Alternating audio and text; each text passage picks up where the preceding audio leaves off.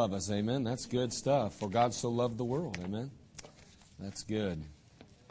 The question was asked How do we know God loves us? Well, He tells us, makes it very clear. And then He shows us in a number of ways. Amen. Often and always. We're certainly glad for that. I uh, was, um,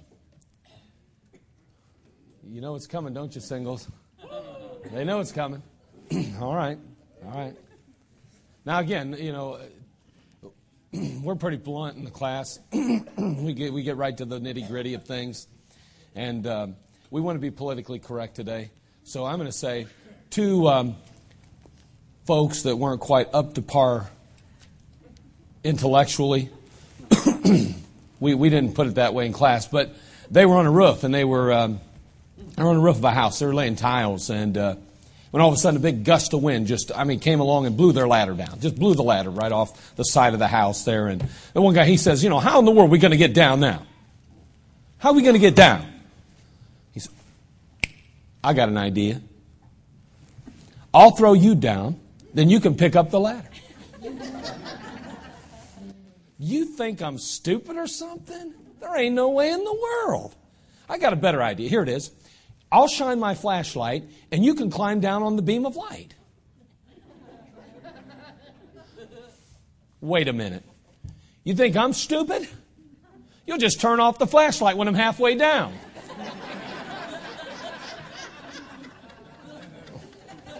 So I told you they were a little slow. This guy, he was standing on his, uh, his buddy's shoulders trying to measure a flagpole.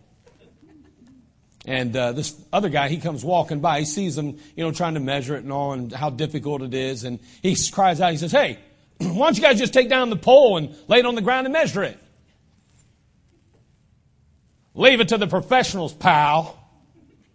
Anyway, we don't want to measure the length, we want to measure the height.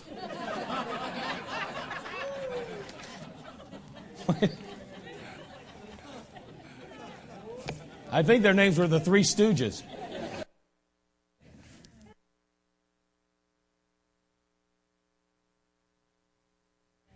Now I'm back on.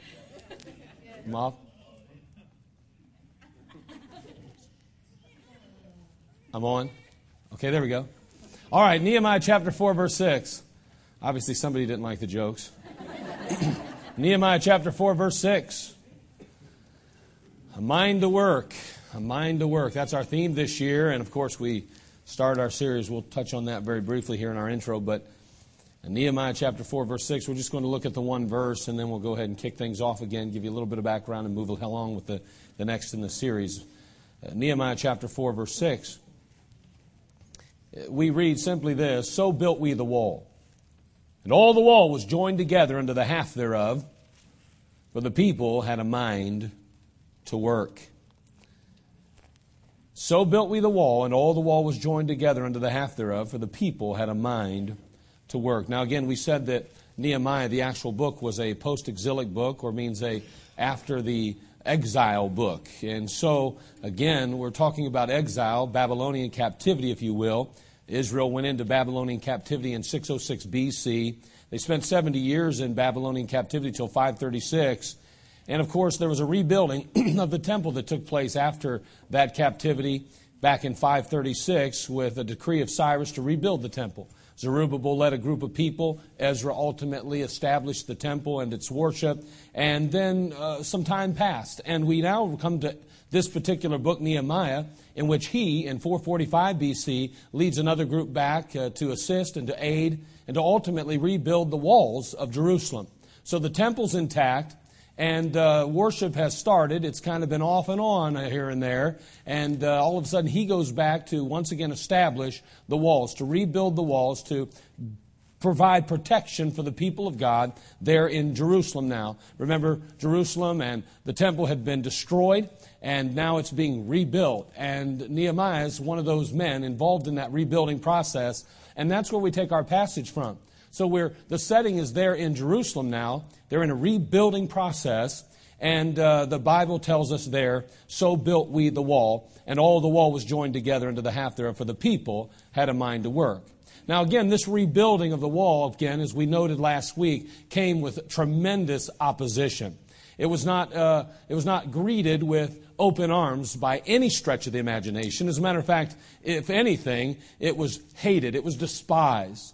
Uh, in Nehemiah chapter 2, verse 10, the Bible tells us that when Sanballat the Horonite and Tobiah the servant, the Ammonite, heard of it, it grieved them exceedingly that there was come a man to seek the welfare of the children of Israel. They were unhappy because there was just somebody that even cared enough to come and to rebuild the walls. They cared enough about the people to provide them with some protection. They cared enough to even take the time to leave his homeland, come and help and aid them in establishing their community.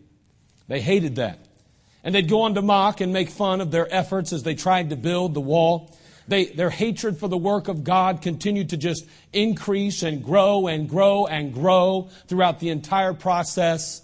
Ultimately, they enlisted others to try to help them to discourage and ultimately to destroy the people of God, the walls that were being built, and so forth. But in spite of it all, in spite of it all, the progress continued. The threat of battle the threat of, of, of harm and hurt to them, themselves, their families, certainly existed, but they continued to work until finally the wall was completed. And we come to our text, of course, and that's how you say, how in the world could it have been completed? How could they have possibly gotten through all the hardships, the opposition, the difficulties that came? Well, the Bible tells us here in our passage the people had a mind to work. Even as Nehemiah and the people of God faced tremendous opposition fulfilling the purpose and plan of God for their lives and in their day, so we're going to face opposition as well. It's just a given. Take your Bible, turn to Jude chapter 1, verse 3, please. Jude chapter 1, verse 3. Go to Revelation and go backwards to the book prior to that, one book back and you found Jude. It's a tiny little book, so if you're looking for it to read it, you're going to miss it. It's tiny, it's one chapter long. Jude. We're going to look at one verse there in Jude, verse 3.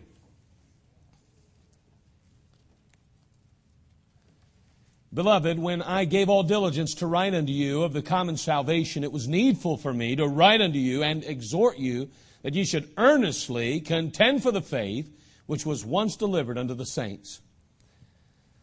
Again, that passage is written for us today. We're to earnestly contend for the faith. We're to build the faith. We're to do something with faith. This contending for the faith has to do with the means, it, means to strive or to strive against, to struggle in opposition. Here in the passage in Jude, it means to strive to use earnest efforts to obtain or to defend or preserve. So the implication, as we mentioned last week and as we're reminded this week, is that faith requires a constant amount of effort to be exercised in order to ensure that its existence continues. We've got to strive to obtain it, defend it, and preserve it. Why? Because faith will continually be attacked. And there are a number of enemies of the faith. Last week, we began our series entitled A Mind to Work for the Faith, and we considered this element, or this, this, this topic, elements of the faith. We said that some of the elements of the faith were, first of all, faith is a person, faith is a perspective, Faith is a practice. Today, however, this week, we want to consider this theme a mind to work for the faith, enemies of the faith. There are going to be some enemies of the faith. Just like there were enemies in Nehemiah's day, there will be enemies in our day. Even as there were those that opposed the plan and purpose of God in that day, there are those that oppose the purpose and plan of God in our day.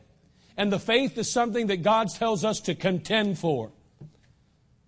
We're going to have to put forth some effort. We're going to need a mind to work if we're going to protect, preserve, and prolong the faith. So today, I want to share this theme enemies of the faith. Let's go ahead and have a word of prayer. Father, we come to you. We need you today. We're thankful for all you've done for us, all that you do for us in these next few moments. May you use these words from the Word of God. And Father, uh, the words that you put on my heart to share with others, Father, may they, Father, be right out of your word. May they be right out of your mind. And Father, may they truly encourage and, and just exhort and equip people for the work of God. May we have a mind to work here as well. May we not allow the enemies of the faith to discourage us from not only living the faith, but preserving the faith. Well, thank you. In Christ's name, amen. First of all, as we talk about the enemies, enemies of the faith, it won't be an exhaustive list. Obviously, we could continue to expand on this, but let me just share what I would consider maybe four of the most common, or four, or possibly four of the uh, maybe more popular ones that we may think of. Number one, excuse me, I didn't cough, I, just so you know. Sick, I know. Very sick. Satan. That's why I did it. It's sick. He's sick. Okay, but anyway, uh, enemies of the faith, Satan. Satan. 1 Peter chapter 5 verse 8 says, "Be sober, be vigilant, because your adversary the devil is a roaring lion, walketh about seeking whom he may devour." Satan is an enemy. An enemy of the faith. Not only is he your enemy and mine, but he's an enemy of the faith. First of all, I want to notice conceit. Turn, if you would, to Isaiah chapter 14. they say the best way to defend yourself against an enemy is to what? Know your enemy. Let's just get to know him just a little bit, just a little bit today. We don't have a lot of time, but notice in the book of Isaiah, chapter 14, if you go back to Isaiah, it's kind of toward the middle of the Bible. It's one of the bigger books. We probably should find it, I think, probably a little easier than some. Isaiah chapter 14, verse 12. Here we're going, we're going to learn something about our enemy. We're going to learn something about his conceit. Chapter 14, verse 12, the Bible simply says this How art thou fallen from heaven, O Lucifer, son of the morning? Lucifer is the name of Satan prior to his fall. How art thou cut down to the ground which didst weaken the nations? For thou hast said in thine heart, I will ascend into heaven, I will exalt my throne above the stars of God. I will sit also upon the mount of the congregation in the sides of the north. I will ascend above the heights of the clouds. I will be like the Most High. Yet thou shalt be brought down to hell, to the sides of the pit. They that see thee shall narrowly look upon thee and consider thee, saying, Is this the man that made the earth to tremble, that did shake kingdoms? I read a few extra verses because I don't want you in any way to think that this guy comes out on top. He loses. But nonetheless, I see and note his conceit. We talk about pride. This is definitely a, a perfect picture of pride. Every man, every woman, every boy, and every girl in this room wars with the exact same problem that Satan had pride. And in this particular case, he goes on to even say, I will ascend above the heights of the clouds. I will be like the Most High. We have religions in our world today that are trying to elevate man within, at least, being gods. You're all really gods inside. You all really have a spark of deity. No, I am human and I am just a man and I am made of clay and I will one day go into the ground and I will, dis- I will turn into dust. And that's where it ends with the exception of my soul. And I'll go to heaven or hell based on my decision and what I've done with Jesus Christ and Him alone. But the fact is, is that his conceit was so great, so big, that he even thought he could be like God himself. He wanted to dethrone God and step onto the throne and become God of all. We see his conceit. We notice character in John chapter 8, verse 44. Turn there, please. In the New Testament, Matthew, Mark, Luke, John. John chapter 8, verse 44.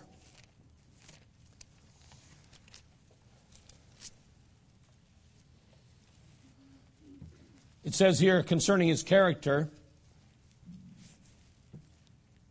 Ye are of your father, the devil. The lust of your father you will do. He was a murderer from the beginning and abode not in the truth because there's no truth in him. When he speaketh a lie, he speaketh of his own. For he is a liar and the father of it. The Lord Jesus Christ is speaking to the religious elite. And they thinking and believing themselves to be so spiritual and so godly are confronted with the reality, according to Christ now, who is God in flesh, that they are not God's children, but instead the devil's. They had no faith in him. They did not believe that he was Messiah. They had no real recollection of the fact that he, born in a stable, growing to be a man, living a sinless, perfect life, ultimately would die on a cross and give his life on their behalf. They had no idea that Jesus was the Messiah, the one, the anointed, that he was Emmanuel, God with us. They rejected him. They ultimately hung him on Calvary. They cried, Crucify him! Crucify him! And Jesus said, You've got it all mixed up, friend. I love you, but I can't get you to heaven. You're going to have to have faith in me. I can do it if you have faith in me, but you can not have faith in a system. You have to have faith in a Savior, and I'm the Savior. Amen. And so, unfortunately, you may think yourself to be serving God, but you're really serving your father, the devil. And your father, he was a murderer from the beginning. He abode not in the truth because there's no truth in him. When he speaketh a lie, he speaketh of his own. Why? Because he's a liar and the father of it. That's the character that we see of Satan. He is a liar. He has no character at all.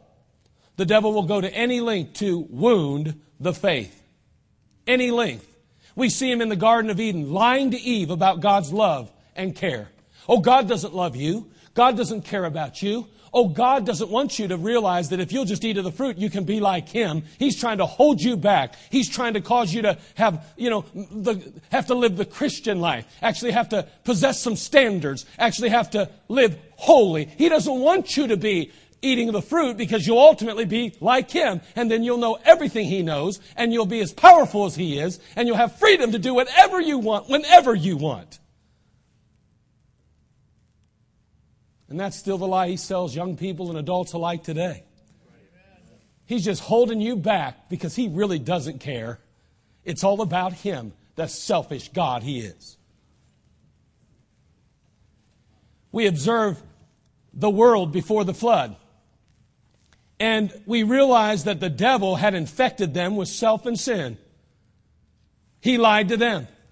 We're saddened by his influence in King Herod's life which ultimately led to the death of every child that was two years old and younger prior to the, at the birth of Jesus. In order to snuff out the Savior, in order to get rid of Jesus Christ, he goes ahead and massacres all the children two and below. Satan is the murderer from the beginning, and he continues to try to seek to murder, to deceive, to destroy anyone or anything that stands for the faith. We read how he enters into the hearts of even Ananias and Sapphira, who promised a piece of property and ultimately lied and said, Oh, oh, we only received this much, not that much. Satan, the Bible says, entered into their heart. He lied to them. He is a liar. He is a deceiver. He is a murderer. He has no character. His conceit is character. And finally, we notice craving. In John chapter 10, verse 10, Turn there, if you would. You're already in John, just a few pages over. John chapter 10, verse 10. The Bible says, The thief cometh not but for to steal and to kill and to destroy. Jesus says, I am come that they might have life, that they might have it more abundantly. It almost reads like a proverb, does it not? On one hand, on the other. And on one hand, the thief, referring to none other than G- uh, the, the God of this world, Satan, it says that he cometh but for to steal and to kill and to destroy. Fits his character perfectly, does it not? Jesus, on the other hand, comes that we might have life and that we might have it more abundantly. Satan only wants sorrow for you. He only wants heartache for you. He is the master at the old bait and switch tactic. He says, Look how beautiful and wonderful it would be if you could only possess this, if you could only embrace this, if you could only indulge in this. And then when you take it, he says, Oh, oh hold on. It comes with some strings attached. And that's the little writing, the small print he doesn't share with you. The old bait and switch. No, really, this is what you're getting instead. That's just the face of it.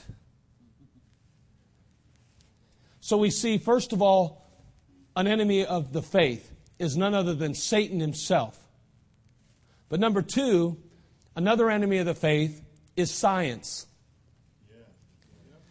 Now, when I say science, let me clarify by maybe putting another word before it bad science. Let me be very careful. Bad science. See, again, we need to understand that there have been tremendous advancements in medicine and technology that have appeared, at least uh, from my perspective and probably yours, to have benefited all mankind. I guess in eternity we'll really know whether or not they truly benefited us that much or not. But the fact is, is that it certainly appears to me that science can offer us, through technology and other means, some very positive change. But not all science, as we noted, is bad. That's true. But there is bad science, and bad science is the enemy of Satan, with, uh, enemy of faith, without a doubt. John chapter 17, verse 17 says, Sanctify them through thy truth. Thy word is truth. Sanctify them through thy truth. Thy word is truth. So, what the Bible teaches us is that the word of God, that which we hold in our hand in the King James Bible, is indeed the truth. It is the truth. Bound in its uh, pages are truth. You want to know truth? You open the Word of God. You want to know what's true? You dig into the Word of God. You want to know what's true? You take the time to read, study, prepare, and glean from this book the Word of God. When the findings of so called science challenge the truth or truths found in this Word, this book, God's Word, then science is off, and this is still right on target. And you say, but they're very intelligent men and women who have studied for years that have found findings that go contrary to the Word of God. They've done extensive studies and research to find that there are portions of this book that are no longer true. I just wonder how many of them are smarter than God, who not only created the methodology and the ability that they even have to do the surveys and the studies that they do, let alone create the universe as he did. In Romans chapter 1 verse 22, the Bible says, professing themselves to be wise, they became fools. Anytime a man or a woman says that they know more than this book or that they found a better way than God describes, they become the fool because of too much learning. probably the biggest effort that science has had on our world to do damage to the faith would be a theory that we call evolution. In 1 Timothy chapter 6 verse 20 the Bible says, "O Timothy, keep that which is committed to thy trust. Avoid profane and vain babblings and opposition, get it now, oppositions of science falsely so called." Well, I'll tell you what, you use the word science, and people go, What? Oh, that must be real then. That must be true. Oh, I mean, these people, they're smart, a lot smarter than me. If he says that's how it is, then that must be how it is, because I certainly wouldn't know the difference. Like their credentials determine or automatically say they're right. He says science that is applied to this theory is science false, at least so called. It is false indeed. Evolution is the theory that all forms of life as we know them today come from one common ancestor.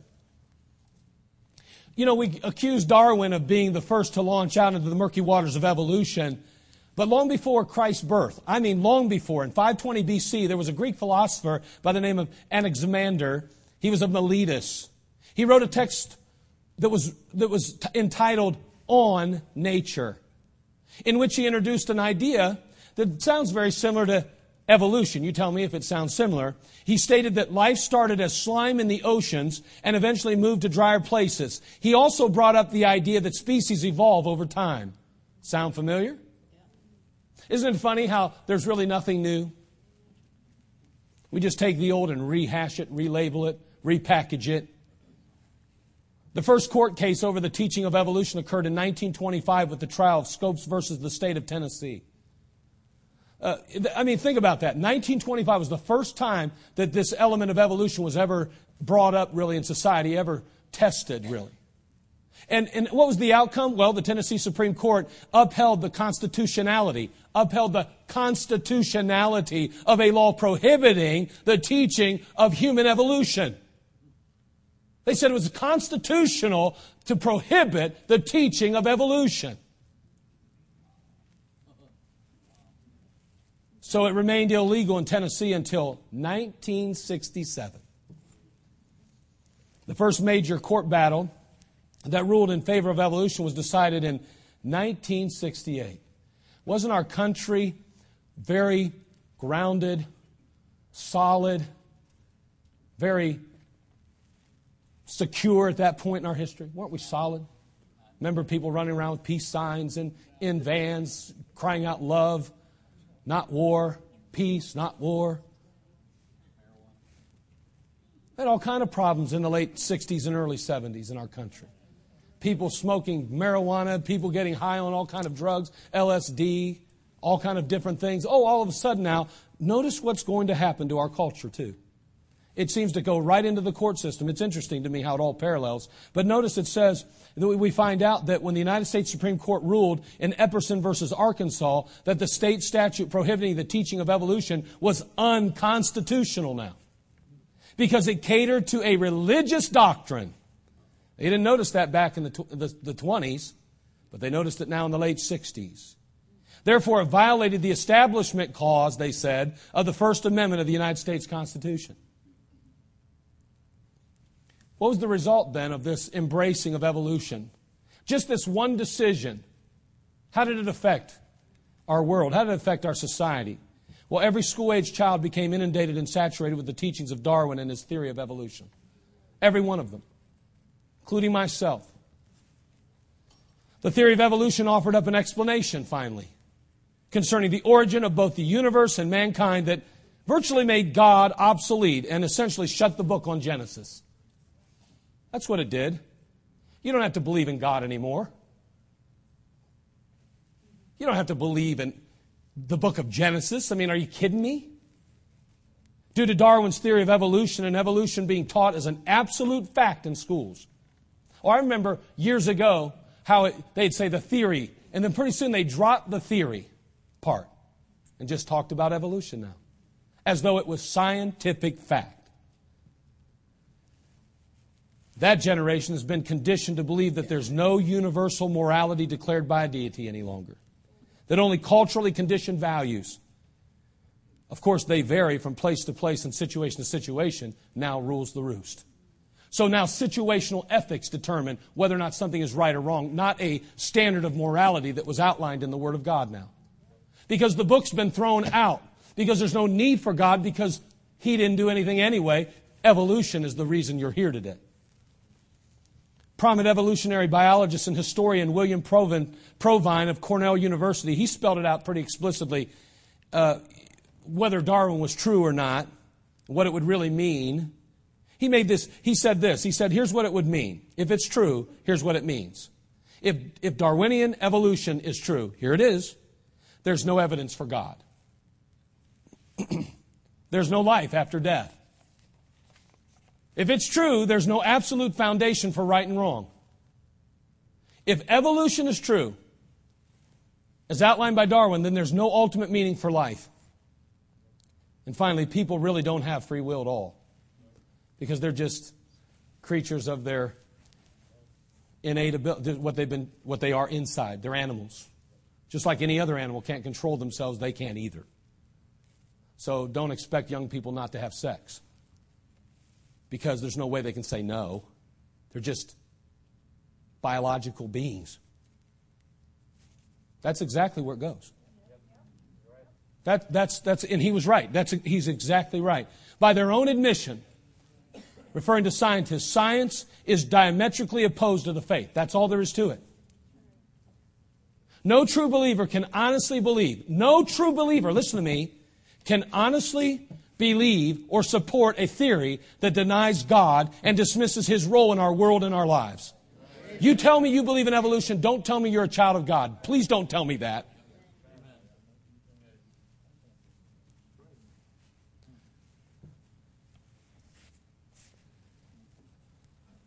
If I put my hands together, you hear a clap, don't you? What if I didn't have any hands? Well, there'd be no sound, would there? Evolution says that the sound comes from nothing, though. The sound comes from nothing. That makes no sense at all. There was a popular song in the 70s started off, and it started off by saying this Nothing from nothing leaves nothing. You've heard it. If you've been in a mall anywhere, you've had to have heard it.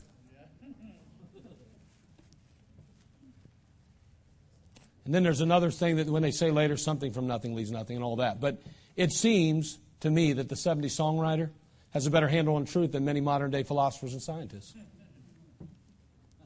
Still, according to evolutionary biologist Ernest Mayr, he says, no educated person any longer questions the validity of the so called theory of evolution, which we now know to be a simple fact. There you go. You know what he just said to all of us today that believe in creation? Idiots. You're idiots. What's your problem? You stupid?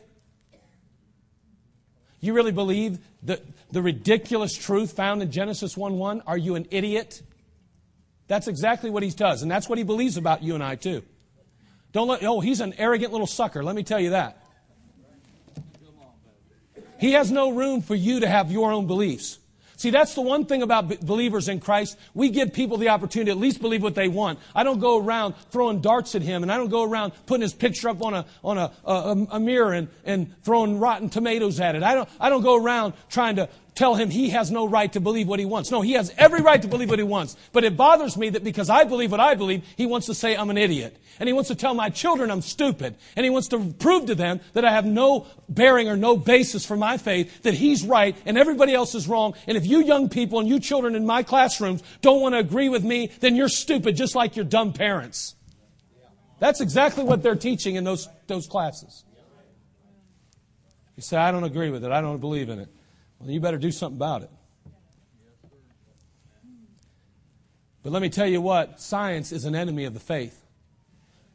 There, are scientists, praise God, who are good scientists, that will not, will not dismiss this book.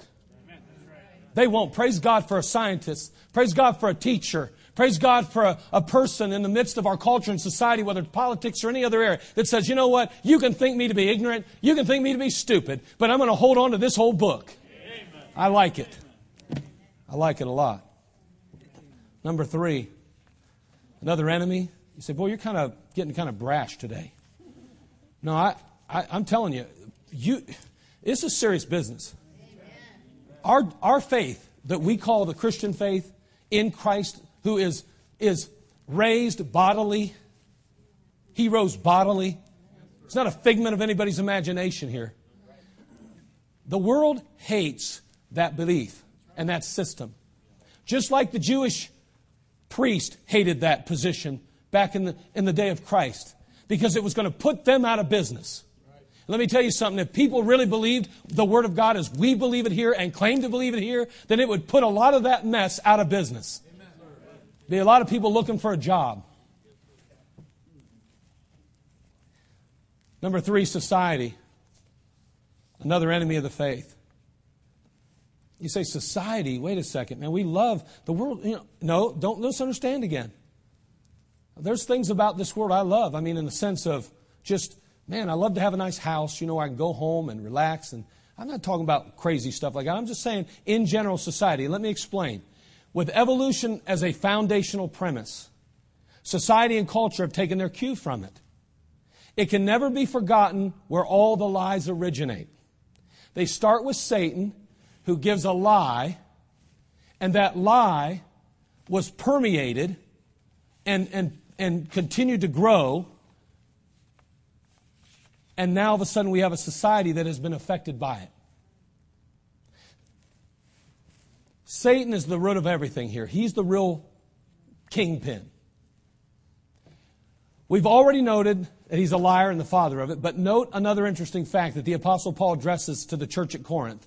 Turn to 2 Corinthians chapter 4 verse 3 and 4. Notice this this is so good. We're going to talk about society now for just a moment. And we're really not going to be long. So let's let's move quickly and um, we'll, we'll finish this out. But 2 Corinthians chapter 4, verse 3 and 4.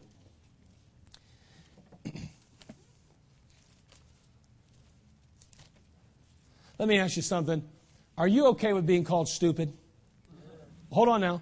If, I, I appreciate that statement because I, I didn't even finish yet. He's on the right track. If it means that you believe this book the way it's written, I, call me whatever you want. Paul said, listen, I, you know, they said, Paul, uh, much learning hath made thee mad.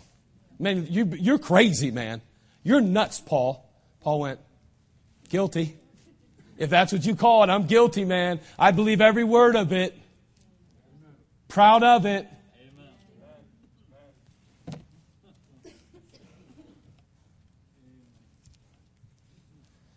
Just think what God could do with the people that look at the Word of God in us and say, You guys are so ignorant and stupid to believe that. Think about what could God could do if we could reach them with the gospel, what He could do with them. But we got to keep trying to reach everybody because in the end, they're going to go to heaven or hell. But not only that, sometimes those folks have more influence than we could ever even imagine of having. Can you imagine what it would mean? Don't ever be intimidated by someone's intellectual ability. Don't be intimidated by their financial status don't allow that to keep you from realizing that you still have the one who's on the throne. You got the truth. Share the truth with them. Hopefully, they'll receive it. They may look down on you. They may make fun of you, just like Sanballat did to the to- folks in Nehemiah's day. But let me tell you something. Just, just hang in there. Just take, take comfort and strength in knowing that we're on the winning side. 2 Corinthians chapter 4 verse 3 through 4, the apostle Paul addressing the church at Corinth. Notice this now. But if our gospel be hid, it is hid to them that are lost, in whom the God of this world hath blinded the minds of them which believe not, lest the light of the glorious gospel of Christ, who is the image of God, should shine unto them. Now I want to notice, uh, note just a couple of things now then about society. We notice it here in the passage. First of all, we note the God of society. The God of society. You say, what do you mean? Well, notice it says in the passage, in whom the God of this world. Notice there's a little g in place of a big G. Down below it says image of God, big G, talking about God in heaven, Jehovah God. But this is a little g God. So there is a God of this world then that is not big G God. There is a little g God who is God of this world. And when it says world, I want you to understand that it's not talking about the physical earth world. Because we know the Bible says in Psalm 24 1, the earth is the Lord's and the fullness thereof.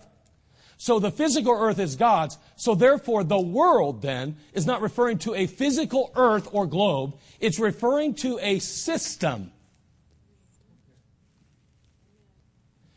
The world system now in which this little g God is God of involves or includes economic, educational, social, political, even religious systems of this world.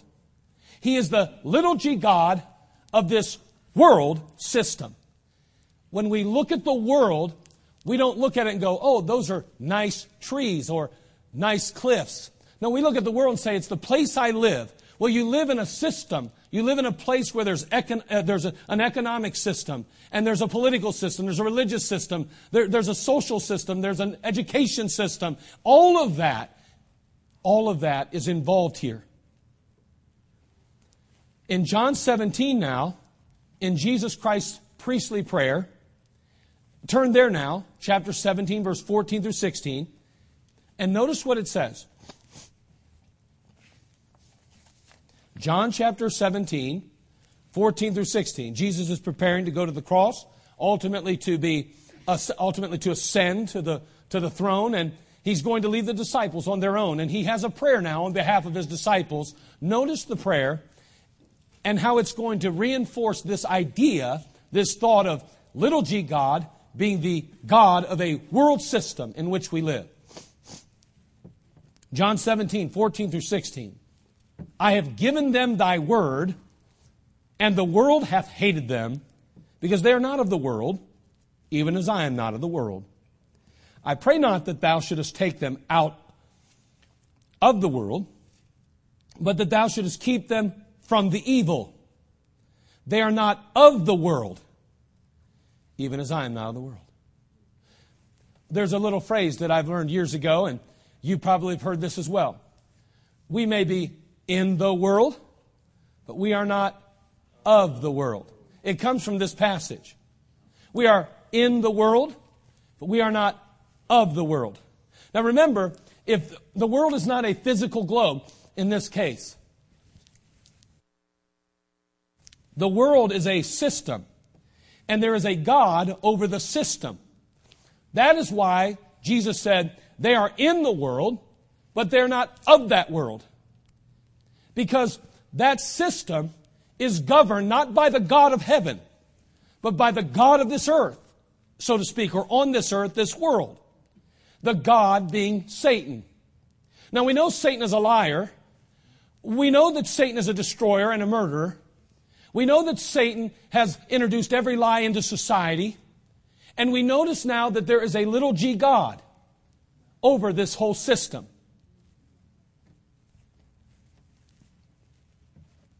So, what is the goal then of society? In whom the God of this world hath blinded the minds of them which believe not, lest the light of the glorious gospel of Christ, who is the image of God, should shine unto them. You say, you say that society is the enemy of, the, of faith? Yes, indeed. Why? Because it is governed by the greatest enemy of all, Satan.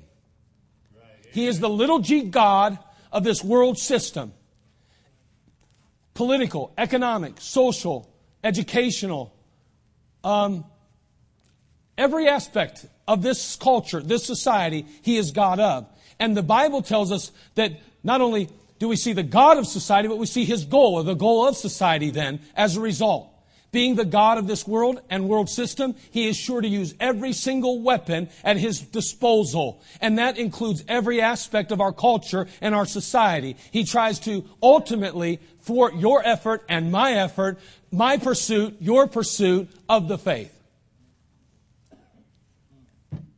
The real reason for the immoral bend of our society the departure from God given roles and responsibilities, the loss of identity between men and women, the anti God sentiment expressed by government and educational leaders, the introduction of evolution, the removal of prayer in the schools, the bias of media toward Christians, the rejection of religious symbolism, the emphasis of Sunday work, sports, and activities, the utter disregard and disrespect directed toward men and women of true faith, and the explosion of different faiths and religions that deny the God of the Bible, the real reason for all of them to destroy the faith. None of these trends is coincidental. None of them just came into being accidentally. They are all by design, diabolical in nature, mind you, conceived, constructed, and controlled by none other than the God of this world, Satan. He is the king ruling a kingdom. And he wants his kingdom to ultimately what? Elevate him above the stars of God, to be the most high. Finally, last, very quickly, another enemy of the faith is self. Self. We notice Satan, science, society, and finally self. We settle on truth. We settle it.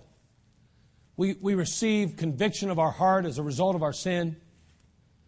The Holy Spirit of God drives home the need for Christ in our life. We say, I believe in Jesus and I believe in God and I trust in Christ and His finished work on Calvary alone to take me to heaven. I place him on the throne of my life. He's my king, my Lord, my God. And then we allow circumstances to sideline our faith.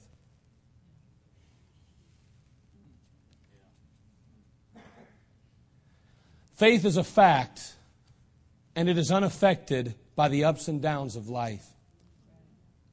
Faith is just true. We cannot allow our emotions to trump our faith. You've heard it and I've heard it before. I don't understand. You used to be so faithful. You used to serve God and you used to be in God's house and you even used to go out soul winning and you used to teach Sunday school and you used to, and you used to, what happened? I don't know. I don't even know what I believe anymore. I don't even know if it was ever real. It was real enough to change your life. But now circumstances and situations have trumped your faith. Self can be the greatest enemy of faith. I know that the devil's a liar. I know that I'm constantly being inundated with false teaching and being influenced and impacted by a culture and society that is run and ruled by the God of this world, but still, when it is all said and done, I make my own choices. And who and what I permit in my life is on me. Sin in the believer's life is a choice, it's a decision we make. Romans 6:16 says, "Know ye not that to whom ye yield yourselves servants to obey, his servants ye are to whom ye obey, whether of sin unto death or of obedience unto righteousness." We become the servants to those choices we make. I can blame the devil. I can blame science and even society, but when it all comes down to it, I got to blame myself if I'm not as faithful or fruitful as I ought to be for God. See, self can be the greatest enemy, one of the greatest enemies of the faith. Somebody may be hearing this message and they might say, Wow, it seems like the deck's stacked against believers in this world, leaving little hope. I mean, you've got all these enemies. You got Satan and society, and you got science, and you even got yourself to face and deal with every day. That's all true. It can seem sometimes overwhelming. But even as Satan is the God, little g, of this world and uses every tool in his bag of tricks to distract, misdirect, and even destroy us, God, being the king of our life, has equipped us with the necessary tools and elements to successfully navigate the storms of this life. Amen. We possess the Holy Ghost who provides comfort, peace, and power to conquer. We possess the Word of God that enables us to stand amidst Satan's lies and attacks. I mean, we possess the house of God that equips us for the purpose and plan of God for our lives. We possess the weapon of prayer that connects us with a omniscient, omnipresent, omnipotent God who is able to do exceedingly abundantly above all that we ask or think. In 1 John 4 4, he says, Ye are of God, little children, and have overcome them because greater is he that is in you than he that is in the world. And of course, we come back to our verse now, Jude chapter 1, verse 3. Beloved, when I gave all diligence to write unto you of the common salvation, it was needful for me to write unto you and exhort you that ye should earnestly contend for the faith which was once delivered unto the saints. With the enemies of faith attacking relentlessly in our culture, our churches, our families, and even our lives, we must do all that we can to earnestly contend for the faith. It's going to be a battle. It's going to demand and require constant effort to ensure its existence. We must strive to obtain, defend, and preserve the faith at all cost. Someone says, Why are we wasting money, time, and effort on moving to a building? Why are we doing what we're doing? Why do we waste time going out on Saturdays soul winning? We know that the world doesn't want to really hear it. They don't really care about the gospel. They don't want nothing to do with Jesus Christ. Why do we spend money on materials for our Sunday schools and buy buses and run them out into the communities? Why are we wasting all that money? Why couldn't we just, just, it just seems like there's so many things that we just spend money on. Why, why, why? We're contending for the faith. It won't be here if we don't do something. If we don't take the gospel to a world that's lost and dying and going to hell, the devil will snatch our faith. And there'll be a generation raised without it. And then there'll be no faith at all. Will he find faith when he returns, the Bible asks? May I say that you and I will determine that probably more than anybody now. It's up to us whether he will or won't. we must contend for the faith at all costs. Are you saved today? Do you know Christ is your Savior? You'll never, you'll never escape hell without Jesus Christ. You'll never make it. You'll never make it to heaven without Jesus Christ. I don't care what some teacher taught you. I don't care what you learned. I don't care from a parent. It doesn't matter what you learned from a teacher in a church somewhere. This book teaches that in 1 John 5, it tells us, He that hath the Son hath life. He that hath not the Son of God hath not life. You either have Christ as your Lord and Savior, or you are dead in your tracks. You are sure of hell as the seat you're sitting in. But with Jesus Christ, you have life and as He put it, more abundant. Make the right decision to come to Him today. And if you are a child of God, how are you holding up to the enemies of faith this morning? How are you holding up? Are you standing for the Lord? Or do you find yourself being mastered by the lies of Satan, the deception of bad science, the temptations of society, and the weakness of self? Confess your sin today.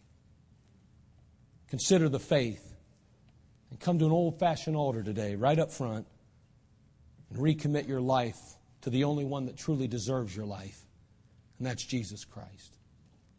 Father, we come to you.